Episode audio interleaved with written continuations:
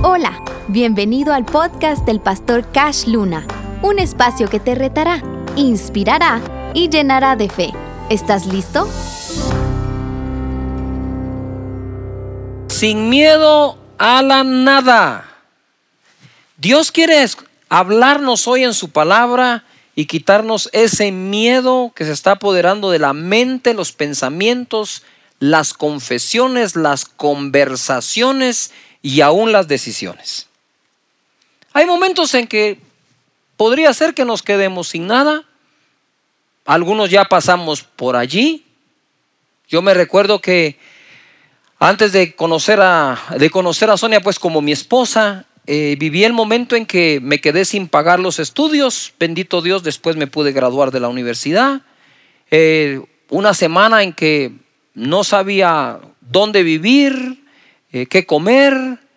Y me recuerdo muy bien que ese domingo en que salí de casa de una de mis tías donde yo vivía, salí con una maleta, era lo único que tenía. Tuve que incluso anteriormente a eso regalar el perro que tenía. Y ah, me fui a, la iglesia.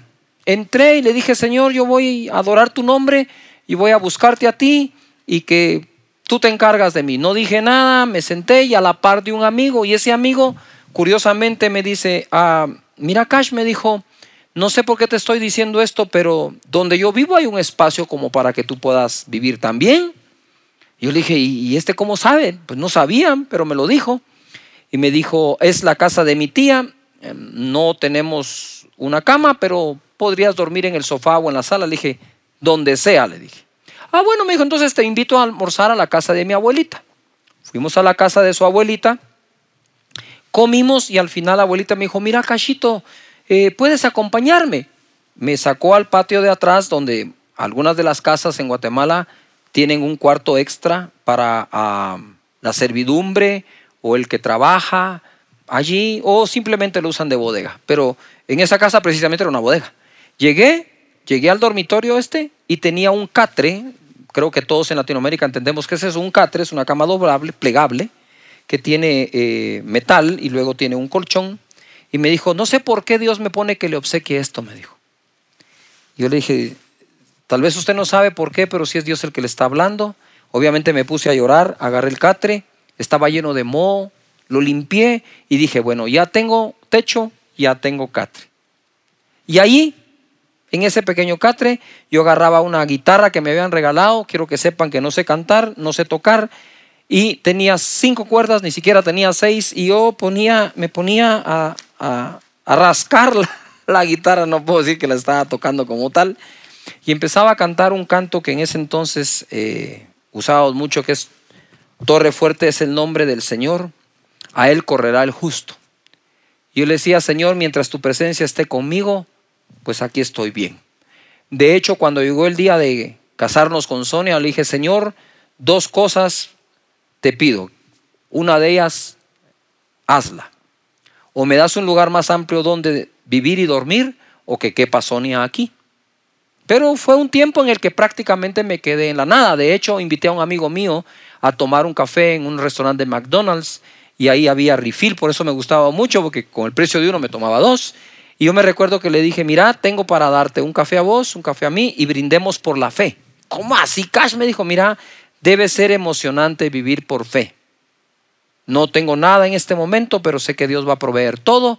Y en esa otra semana gente me llamaba y me decía, mira, Cachito, ¿qué vas a hacer hoy? Pues ah, aquí estoy trabajando un poco, haciendo esto, lo otro. Me decía, venite, venite, te quiero platicar. ¿Y a dónde llego? Ah, venite a tal hotel, en tal restaurante. Wow, decía yo. Miren, esa semana, en, cuando no tenía con qué comprar la comida, fue una de las semanas que mejor he comido. Es irónico. Porque Dios es nuestro proveedor y si lo buscamos a Él primeramente y su reino, las demás cosas son dadas por añadidura. Y hoy quiero hablarles sin miedo a la nada. Cuando lancé el libro No es por vista y empecé la gira, escuché la voz de Dios que me habló y me dijo, dile a mi pueblo, y hoy por hoy entiendo por qué, pero me pasé diciendo esto donde quiera que iba, dile a mi pueblo que no le tengan miedo a la nada yo ya estuve allí y no pasa nada. Pasará lo que tú digas. Porque lo que yo dije pasó. Dije, sea la luz, fue la luz y desde la nada creó todo. Ese es nuestro Dios. Y esa es la confianza que en Él tenemos. Mucho sin Dios es nada, nada con Dios lo es todo, porque Él es quien cuida de nosotros.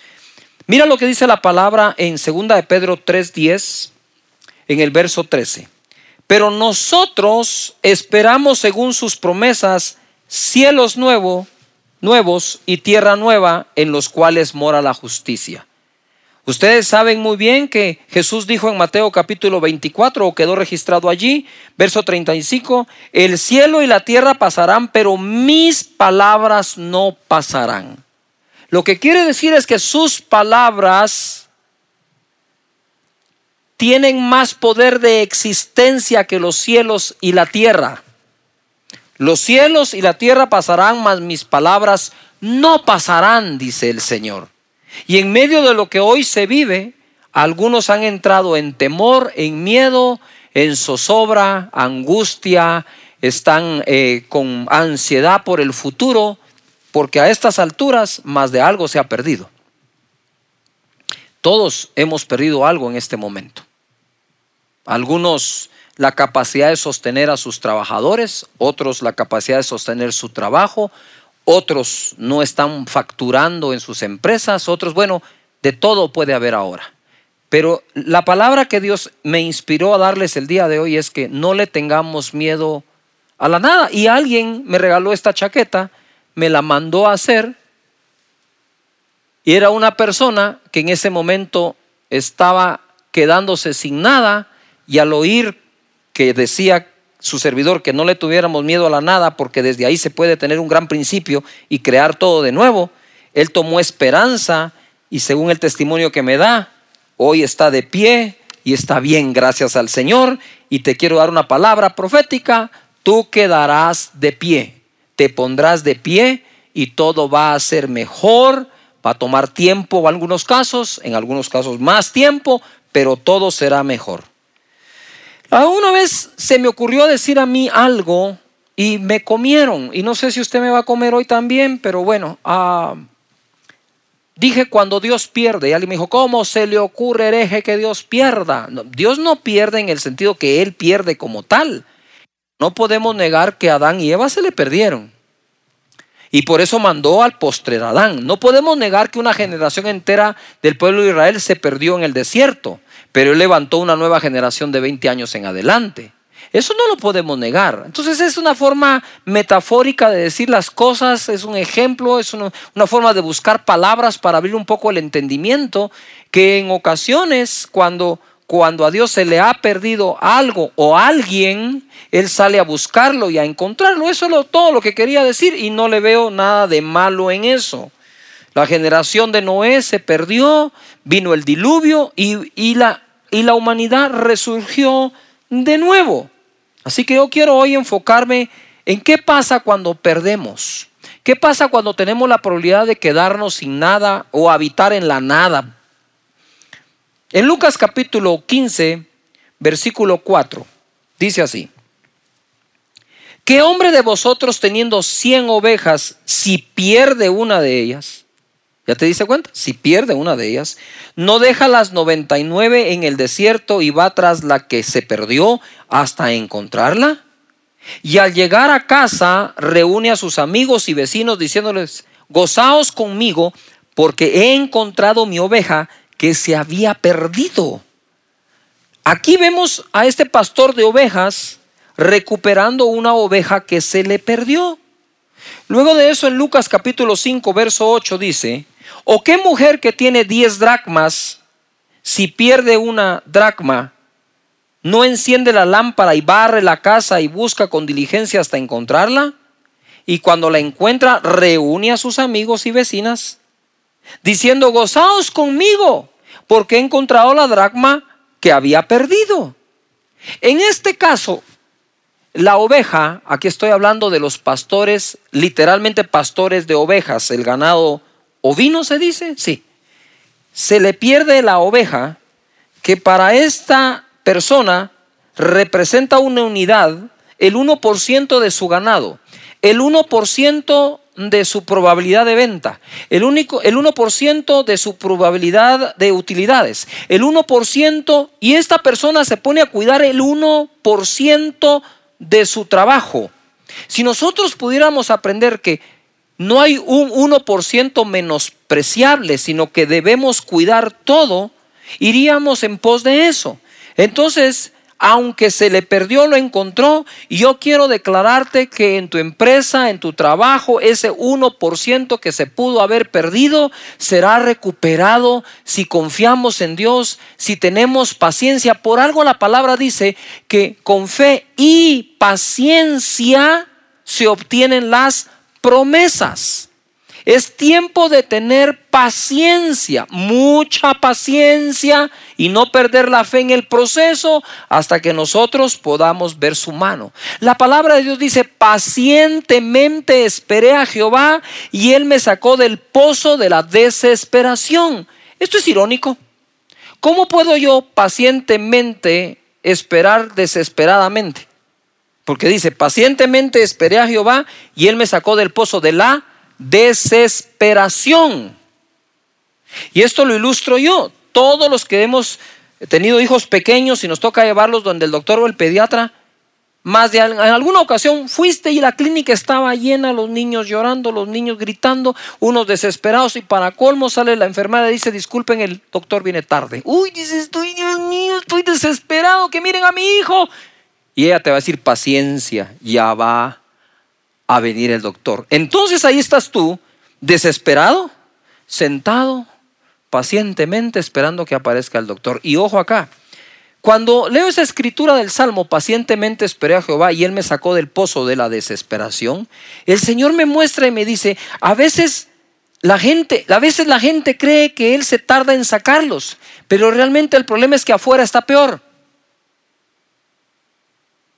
Él sabe cuándo sacarlo porque afuera ya está seguro. Y esto se aplica también a esas cuarentenas que nos ha tocado vivir, ¿verdad?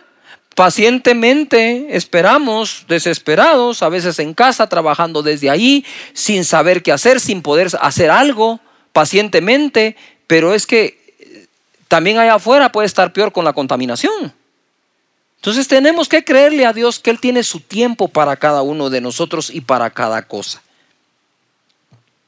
La dracma era, eh, en la diadema las mujeres usaban dracmas. Si se perdía un dracma, o decir, si ella lucía su diadema sin todas las dracmas completas, podía ser malinterpretada. Entonces, a buscar el dracma que se perdió y luego festejar cuando se encuentra. Y en el verso 32 dice, mas era necesario hacer fiesta y regocijarnos porque este tu hermano era muerto y ha revivido, se había perdido y es hallado. Entonces aquí en esta parábola podemos ver que se puede perder la oveja, ¿verdad? El dracma y un hijo. E incluso este hijo, él no lo salió a buscar, sino lo esperó con fe que habría de venir. Y quiero aplicar esto. Él llega y le dice a, la gente, preparen el anillo nuevo, el vestido nuevo, maten el becerro, hagamos una fiesta, porque este hijo que se había perdido ha sido hallado o encontrado. Este hombre, mientras su hijo estaba perdido, preparó todo por fe que habría de regresar. Y yo me imagino hablando él con el del vestido, quiero que me hagas un traje para mi hijo. ¿Para cuál de los dos? Para el que se fue. El que se fue, ¿para qué quiere un vestido para que se fue? Si no vive en su casa, porque él va a regresar. Ojo a lo que voy. Ojo a lo que voy un anillo. Y el joyero dice, ¿un anillo para qué quieres un anillo para tu hijo? Si no está, no va a volver. Va a volver, vos solo haces el anillo que yo soy el que pago. Y hace el anillo. ¿Qué es lo que estaba haciendo él? Preparándose para lo que habría de venir bueno. Fue malo que se fuera, fue malo que se perdiera, pero es bueno que regrese. Y yo quiero decirte que hay muchas cosas que en esta época se fueron de ti, se fueron de tus manos, pero van a regresar para la honra y la gloria de Dios. Y tú por fe tenés que empezar a preparar todo. Dices, pastor, en, esta época mi empresa se vino abajo, ¿qué hago? Pues empiece a diseñar un nuevo logotipo, empiece a diseñar un nuevo producto, empiece a diseñar su estrategia para ganar los clientes, empiece a diseñar, empiece a hacer algo como aquel hombre hizo esperando que su hijo regrese, porque hay cosas que se fueron que habrán de regresar a tu vida abundantemente para honra y gloria de Dios y con paciencia lo harás crecer de nuevo. Señores, todos estamos en esa situación.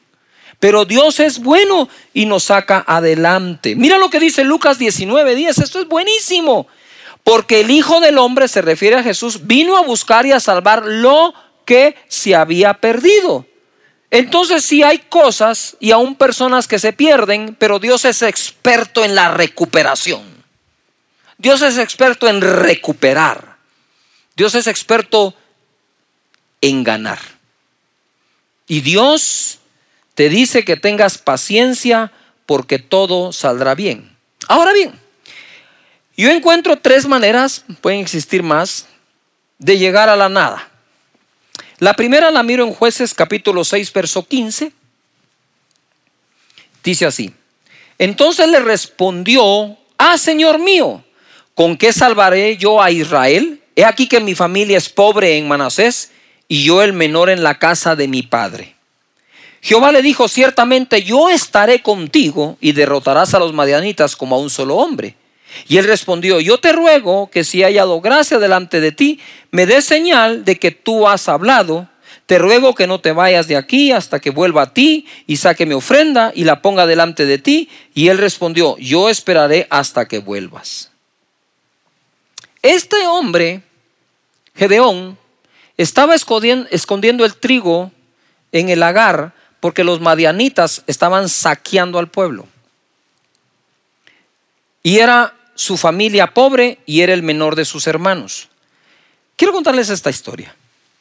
De un pequeño pueblo hoy grande en Guatemala, una mujer sin conocimiento, sin tener estudios del colegio, mucho menos de la universidad, se quedó absolutamente sin nada. Y empezó a hacer unas tostadas, pero tenían la particularidad de tostadas, eso es extraño, sin aceite o muy poco aceite. Y las ponía en un paquete, así. Y empezó a vender tostadas. Y resulta que muchos necesitaban esa tostada para hacer las enchiladas o todo lo demás que con ella se hace en cada país, ¿verdad? Desde la nada y sin miedo a la nada, pero por amor a sus hijos, esta mujer empezó a vender tostadas. Sacó a su hijo de la universidad de médico y construyó una casa de tres pisos a pura tostada. Entonces cuando tenemos ese, dicho, me está llevando la tostada, ahora le podemos dar vuelta y ponerlo en positivo. Cuando digas me está llevando la tostada, mejor digamos estoy haciendo tostadas para poder tener nosotros eso, desde la nada, en la nada se, cuando en la nada se le pueden ocurrir a uno tantas ideas nuevas que quizás antes todo lo que teníamos alrededor no nos dejaban verlas.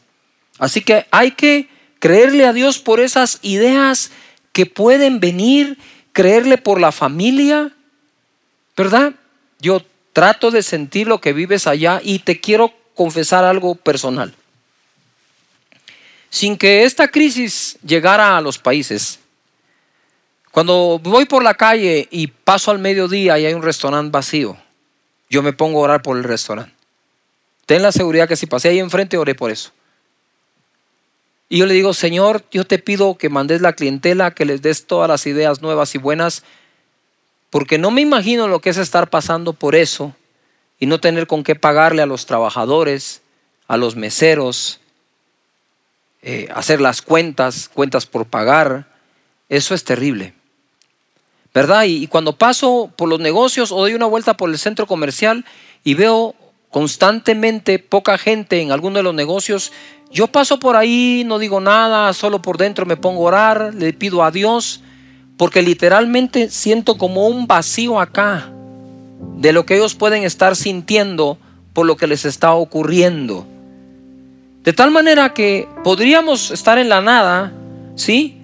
Debido a que no tenemos nada, es decir, nacimos casi en ese estado, voy a ser, tal vez estoy exagerando, que nacimos sin nada, pero donde nacimos había tanta escasez que casi era nada. Y desde ahí se han levantado grandes personas, grandes hombres y mujeres, grandes negocios que han empezado en el garage de una casa, encima de una mesa, ni siquiera de comedor, sino un tablero, una tabla. Pero no le tuvieron miedo a la nada, sino se pusieron en acción. La segunda cosa por la cual podríamos estar en la nada está en Lucas capítulo 9, verso 1 que dice, habiendo reunido a sus doce discípulos, les dio poder y autoridad sobre todos los demonios para sanar enfermedades, y los envió a predicar el reino de Dios y a sanar a los enfermos, y les dijo, no toméis nada para el camino, sin bordón, ni alforja, ni pan, ni dinero, ni llevéis dos túnicas. Este fue mi caso. Cuando Dios me llama, yo era un corredor de seguros, tenía dos empresas, y llamé a socios y les dije, aquí está, les dejo esto, les dejo mi cartera, les dejo este negocio, les dejo este otro. Y vamos a probar la nada. Y desde ahí, desde esa nada, Dios levantó casa de Dios. ¿Verdad? Entonces, puede ser que naciste en, en ese ambiente donde tenías casi nada o nada. Puede ser que lo hayas dejado todo por algo. O puede ser que te lo hayan quitado o te hayan dejado en la nada. Génesis 27, 41 dice, y aborreció Esaú a Jacob por la bendición con que su padre le había bendecido. Y le dijo en su corazón, llegarán los días de luto de mi padre y yo mataré a mi hermano Jacob. Uh. Y fueron dichas a Rebeca las palabras de Esaú, su hijo mayor, y ella envió y llamó a Jacob, su hijo menor, y dijo, he aquí Esaú tu hermano se consuela acerca de ti con la idea de matarte. Ahora pues, hijo mío, obedece a mi voz, levántate y huye a casa de Labán, mi hermano en Arán. En el verso 10 de Génesis 28 dice, salió pues Jacob de Beerseba y fue a Arán. Y llegó a un cierto lugar y durmió allí, porque ya el sol se había puesto, y tomó de las piedras de aquel paraje y puso a su cabecera y se acostó en aquel lugar y soñó. no es lo duro de tu almohada, no es lo incómodo de tu cama, es lo grande de tu sueño. Y ahí estaba Jacob sin nada, habiendo sido bendecido por el Padre, igual todo lo tomó el otro hermano. Y soñó y aquí una escalera que estaba apoyada en tierra y su extremo tocaba el cielo y aquí ángeles de Dios que subían y descendían por ella.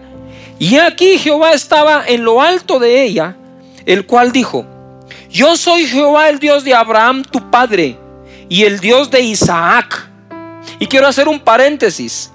Quiera Dios que todo hijo nuestro tenga un encuentro personal con Él. La tierra en que estás acostado te la daré a ti y a tu descendencia. Será tu descendencia como el polvo de la tierra y te extenderás al oriente, al occidente, al norte y al sur. Y todas las familias de la tierra serán benditas en ti y en tu simiente. Aquí yo estoy contigo y te guardaré por donde quiera que fueres y volveré a traerte a esta tierra, porque no te dejaré hasta que haya hecho lo que he dicho. Lo importante no es la almohada, el sueño es lo importante. No es lo incómodo de tu presente, es lo poderoso de tu futuro. No es lo duro de la pérdida, sino quién está contigo. No es lo que perdiste, sino la grande, lo grande que son sus promesas. Jacob se quedó sin nada, sin nada. Y así emprendió un nuevo viaje. Y creo y siento en mi corazón que es el tiempo que muchos emprendan un nuevo viaje. Y como decimos en Guatemala, quizás algunos con una mano adelante y una mano atrás. Pero no sin Dios. Ojalá pudieran entender que Dios provee. Ojalá pudieran reconocer que Dios provee lo económico, que no nos hace falta nada, que no hay hijo de justo desamparado o su simiente que mendiga el pan. No, no lo hay. Ojalá pudiéramos comprender esta bondad, este amor, esta eterna misericordia que Dios tiene de todos nosotros. Ya la humanidad ha pasado por momentos terribles, por depresiones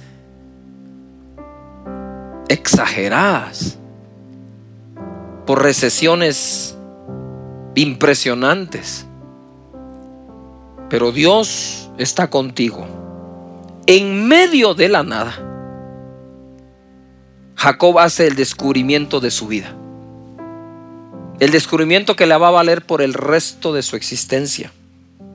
Despertó Jacob de su sueño y dijo, ciertamente Jehová está en este lugar y yo no lo sabía. Mira, donde menos pensó que iba a estar está.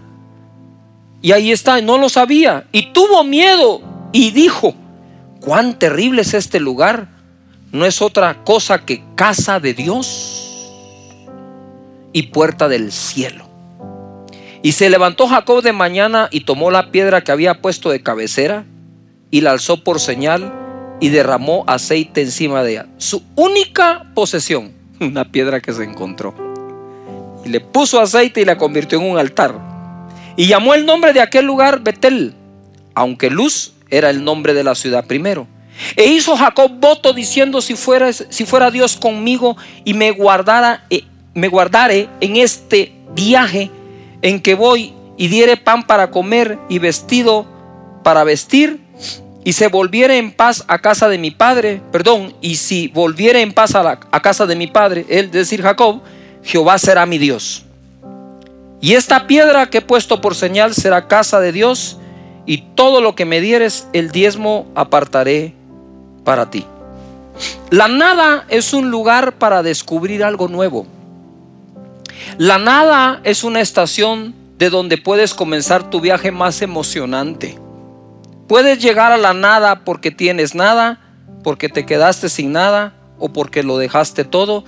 Y estas tres maneras de llegar ahí despiertan emociones diferentes y distintas en nosotros. Lo que quiero decirte hoy es, no le tengas miedo a la situación. Tenle confianza al Dios que no ha huido ante tu situación. Porque Él no te dejará y no te desamparará. Padre, en el nombre de Jesús, bendice a cada persona que nos escucha. Y que entre las palabras que hablé, les hables tú a su espíritu, su mente y su corazón. Que el miedo salga, Señor. Y que venga la seguridad, la confianza total que en medio de todo lo que estamos viviendo, tú no nos dejas. Padre, levanta de nuevo negocios, empresas, empleos, que tengan los ingresos adecuados para pagarle a los demás. Yo te pido en el nombre poderoso de Jesús que los bendigas, que tu mano los acompañe, que los guardes, que les pongas un cerco, un vallado. En el nombre de Jesús, que las familias se unan, que sepan que juntos saldrán adelante confiando en ti en el nombre poderoso de Jesús. Padre, gracias Señor. Repite conmigo donde estás en casa. Señor Jesús, en este momento te entrego mi vida. Te abro mi corazón y perdona todos mis pecados. Desde hoy soy una nueva persona. Y te digo que si debo empezar desde la nada, lo haré contigo. En el nombre de Jesús. Amén. Gracias por unirte al podcast del pastor Cash Luna. Esperamos que te haya retado y desafiado. Si crees que puede edificar la vida de alguien más, compártelo en tus redes sociales. Juntos, llenemos de fe y esperanza la vida de quienes nos rodean. Hasta la próxima.